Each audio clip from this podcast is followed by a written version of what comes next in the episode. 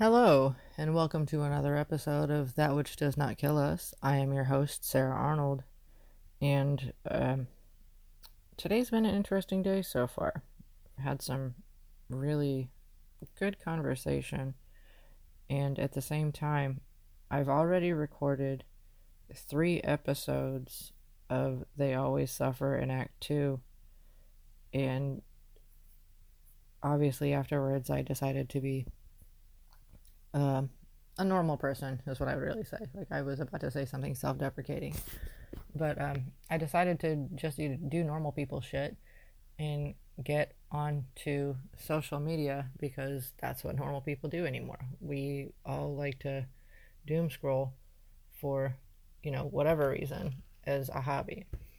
And so I decided to get on social media today after I recorded the last two episodes and um, something popped up in my memories, and that would be um, some trips that I had taken with my ex. Uh, the first one was in 2017. We ended up driving down to Little Rock to go see Baby Metal open for the Red Hot Chili Peppers. And for the most part, it was a really good time. You know, um, I don't remember there really being a lot of stress to that trip which is abnormal because that's not um, that wasn't the norm. Like for whatever reason, it seemed like there was always some kind of fighting involved whenever we would go to anywhere, really. You know, like I don't know why, but we just couldn't fucking travel without getting into some kind of a fight. And so this became a normal thing every time that he wanted to fucking go somewhere. Is, you know, we would wind up getting into these fights about stupid shit that's really unnecessary, you know? And so this is one of the things that came up in my memories was that reminder that, you know, I don't know, however the fuck many years ago today? Six years ago today? Sure, whatever. I don't know, math. Um, that six years ago today, um, is when we were traveling down to Little Rock for this concert. And then five years ago today, we were driving back home from going to my grandma's funeral services. And we had made a pit stop at some uh, like little tourist destination in the southern part of Illinois where they have a lot of the world's largest things. So, like the world's largest golf tee or like the world's largest rocking chair, pitchfork. I can't remember what else, but either way, that location's Casey, Illinois. If you're curious, it it was fun, you know. And uh, in that, um, one of the things that stands out to me is that at some point or another, while we were on that trip for my grandma's funeral, is one of the first conversations we ever had in terms of gender identity. And what I'm going to say about this is it wasn't really what I would refer to as a concrete conversation. And I'll be frank, I can't remember all of the details of the conversation, but it was kind of like hypothetical, you know? And by that, what I mean is like um we were just kind of talking about like each of us having like you know feminine and masculine aspects to the self and um which of these traits were more admirable than others and you know exploring into and again like it was very literally a hypothetical like almost philosophical conversation about gender identity Okay, and this is in 2018. So, yeah, you fucking do the math. I'll let you figure that the fuck out. But um, what I'm gonna say though is this: um, having come across those memories, coupled with the recording of the episodes that I just did, it kind of has me feeling a little heavy because um, for lack of a fuck, for lack of a better way of putting it, when it comes to my circumstances, you know, in terms of like my marriage and everything that happened, you know, regardless of time or distance, it's still a lot to process. You know, there's still a lot for anyone to process. I mean, in ending of any long term relationship, really. But at the same time, um, it's just, I don't know, like,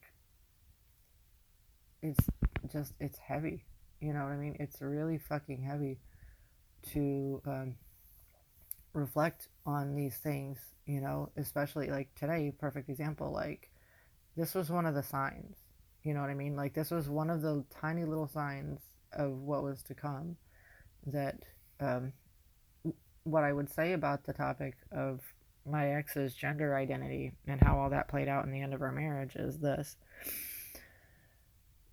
There were clues, there were context clues, okay, about what was to come. But what they were, coupled with the infrequent nature of them coming out,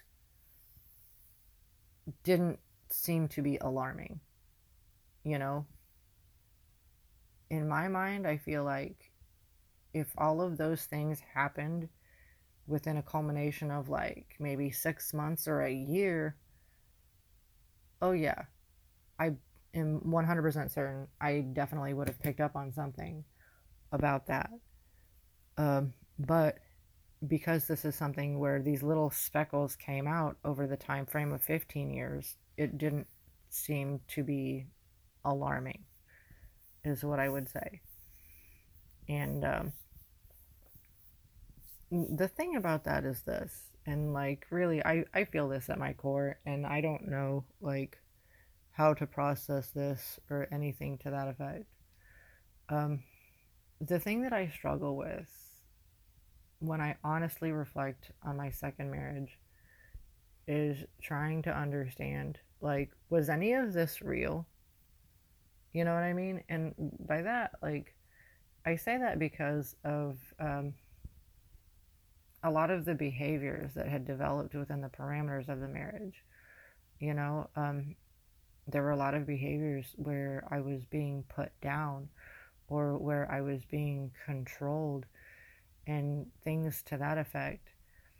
And what I've observed now that my ex is, you know, stepping into their own role and actually stepping into the person that they've always wanted to be is that this person that they're putting out into the world is not so dissimilar from the person that they were putting down behind closed doors within the parameters of that relationship.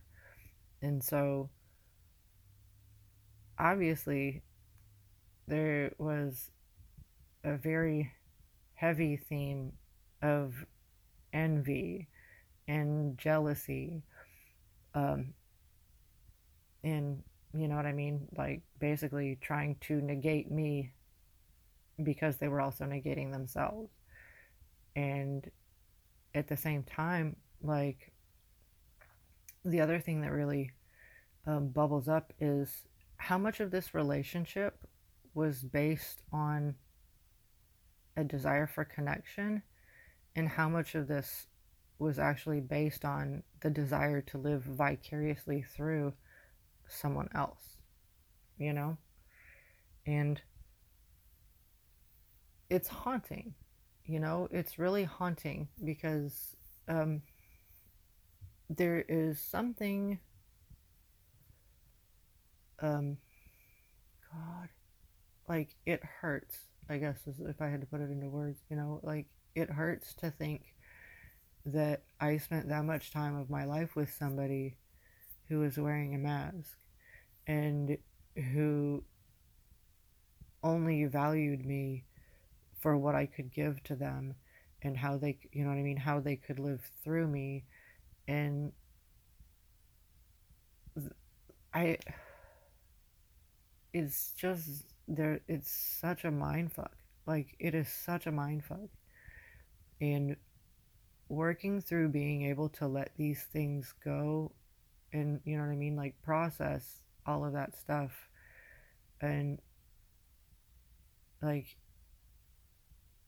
it's an overwhelming task. Um it's a very overwhelming task to try to process all of these things. Um like I have days where I feel like I'm doing better, like I'm doing a lot better. But at the same time, what I've noticed is I probably have these days where I'm doing a lot better because I'm not dealing with it, or I'm not, maybe not not dealing with it. Like I am dealing with it when it comes up, but like I'm not facing it. You know what I mean? Because, like, obviously today, as I'm, you know, reading and then being reminded of these things um, through my Facebook memories, like it's got me in a little bit of a state because I think there's some part of me that like it's almost like it embeds like a certain level of fear in me you know in terms of being able to open myself up to to you know any outside sources of love you know and like i i think for me the biggest hurdle that i'm trying to fumble fuck my way through is trying to figure out that i can have feelings and it's it's not unsafe for me to have feelings and that you know somewhere out there, um, love exists that is not this selfish and defeating and overwhelming thing, you know, because my experiences are jaded. And so I have a hard time not getting wrapped in fear because of the experiences that I've had, you know? And at the same time, like, I think, and this kind of ties into what I was talking about this morning, um, in terms of the intellectualizing, is, and I realized this literally like today, like as I was recording some shit, like, I think one of the reasons why I do this on a subconscious level is because I have never received the message with anyone that it is safe for me to feel. You know, like be it myself or others. Like there there is no safe haven for me to feel.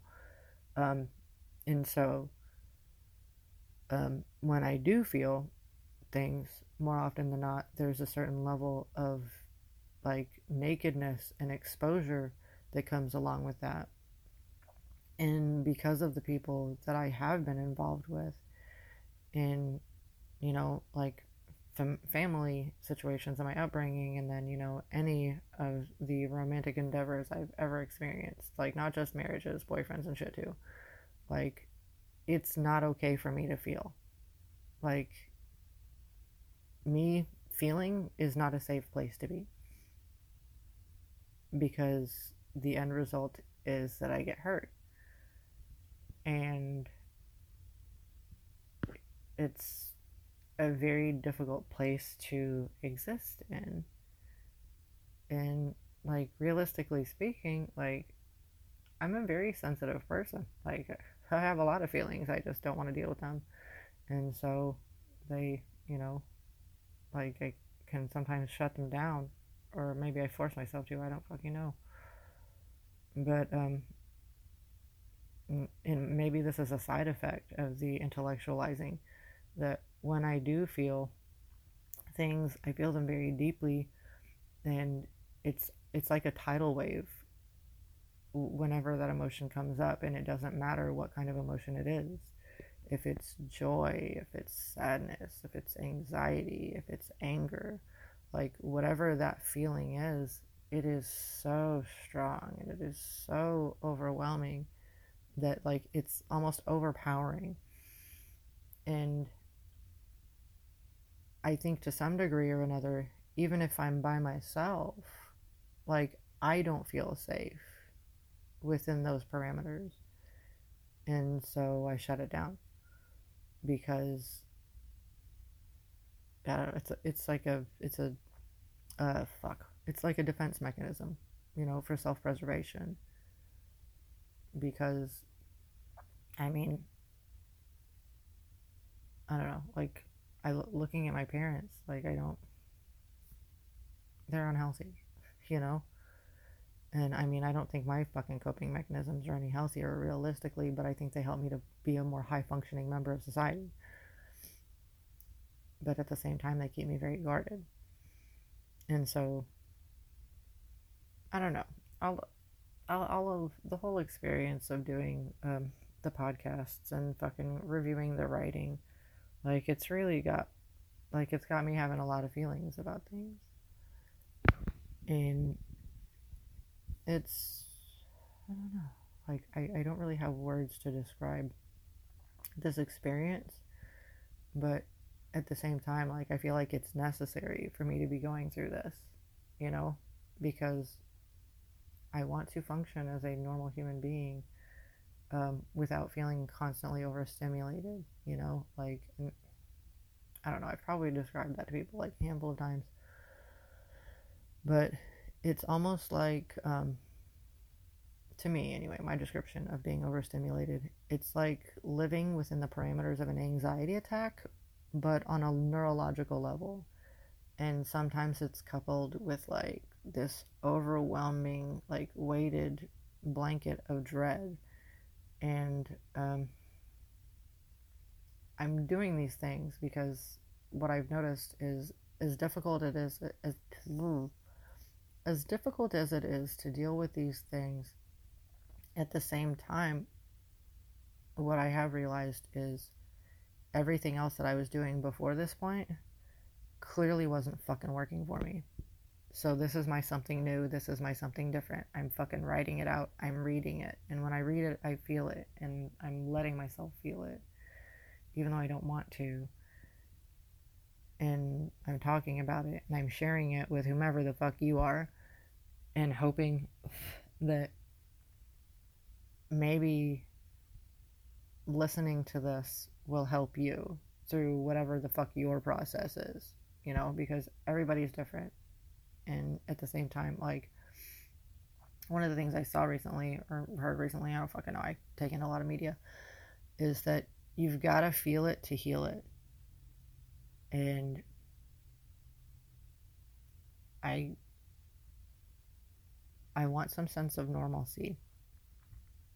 And it seems like in the long run, all of these tools that I'm utilizing are slowly helping to provide that. So, you know, the writing of the autobiography, the recording of these two different podcasts, um, the 8D audio, like EMDR videos that I've been plugging on fucking TikTok, you know, it's it's all helping me to process these things that I've just had, you know, trapped in my mind and trapped in my body for years, you know, just some longer than others, depending on what the subject and the category is. And I guess the biggest takeaway that I'm trying to, you know, get into is like, who am I? You know what I mean? Like at a cellular level, outside of all of this bullshit, like, who am I? And then the only other thing I can think of as like a possible takeaway is like I, I feel like to some degree or another this has to be like my purpose. Like my purpose is to um, find a way to help others to deal with this shit or whatever, you know what I mean? To help others in some capacity or another, to help them grow professionally, personally, whatever.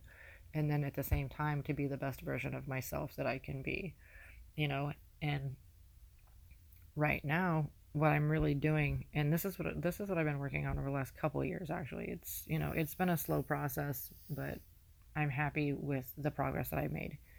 Is that um, becoming the best version of myself that I can be, and seeing where I was a few years ago compared to where I'm at now. Um, the biggest change has been my ability to empathize with other people and for lack of a better way of putting it to see how they're broken you know when it comes to these interactions. Because before I would only see things through my perspective and I would be very hyper aggressive and very angry. And like the only thing that I saw was you know what I mean my perspective and my perception I wasn't really open to anything else and now it's like the only thing I can see when I'm interacting with other people, you know, even in situations of upset, like I don't deal with them the same, like at all. Um, I have a lot of control over how I deal with those interactions. I'm really fucking proud of that. But um, the only thing I see a lot of times when I'm interacting with people, even when they're being pieces of shit, is like how they are broken. Like, how is this person broken? Where is this stemming from? And I think the ability to do that is having a very positive impact on my relationships with other people. Because instead of just seeing things from my own point of view, I can wrap my head around what they're going through and then react to that accordingly you know? And by that I mean, like, so if I was in that asshole's shoes, what would I want? You know? And that's really all it is. Like, you know, if, if I'm interacting with another human being on any kind of a level, like what I'm trying to keep in mind is if I was in that person's situation, what would I want from this? You know what I mean? Like, what would give me comfort? What would give me joy? What would make me feel safe? What would make me feel happy if I was that motherfucker with however the fuck they're broken? And that's, you know what I mean? That's really been my biggest point of evolution, you know? And then obviously to go forward and do things with no regrets, you know? Because realistically speaking, like, I would rather die regretting the things that I did than regretting the things that I didn't do. So it gives me a little bit of a carelessness. And it's and it's not like in a negative way either. Like at all. It's just it, there's like a certain carefree aspect to like, you know what? Whatever. Like I'm to do this anyway. it's probably a terrible fucking idea, but I'm to do this anyway because I don't want to regret you know what I mean? Like, I don't want to look back and wonder what if, you know? And so, yeah, that's where I'm at right now is deciding, fuck it. Like, I don't, I don't want to wonder what if. And so I'm trying to make smarter decisions and, you know, it's a process. That's all I can say. You know, learning and growth are, it's a process, you know? The biggest takeaway, and this is something I would say fucking put this in your pocket. Save the shit for later, okay? Rome wasn't built in a day. And slow progress is better than no progress. And so, to that, I would say even if you're taking small steps, if you take two steps forward, one step back, it doesn't fucking matter. Keep going at it. Like, and if, if that's what works for you, cool. Do the two, two, two to one, you know, eventually you'll get to where you want to be. It might take a little longer. You know, you might be taking the scenic route, but whatever. You know, it's something. You're not giving up. You're not giving up on yourself, and you're not giving up on, you know, the people who care about you, assuming that they are, in fact, people that genuinely do care about you. Because, you know, there are a lot of people out there that are fucking users and abusers, and you want to stay away from them motherfuckers. So, yeah. And to that effect, I think I'm going to end my second rant of the day here. Um, in the meantime, everybody out there, first of all, thank you for listening. Um, like, share, follow, subscribe, all that happy good shit. You know, if you think this might resonate with somebody in your life, fucking share it with them. That's the whole point is to share and help others. And otherwise, take care of yourselves and be well.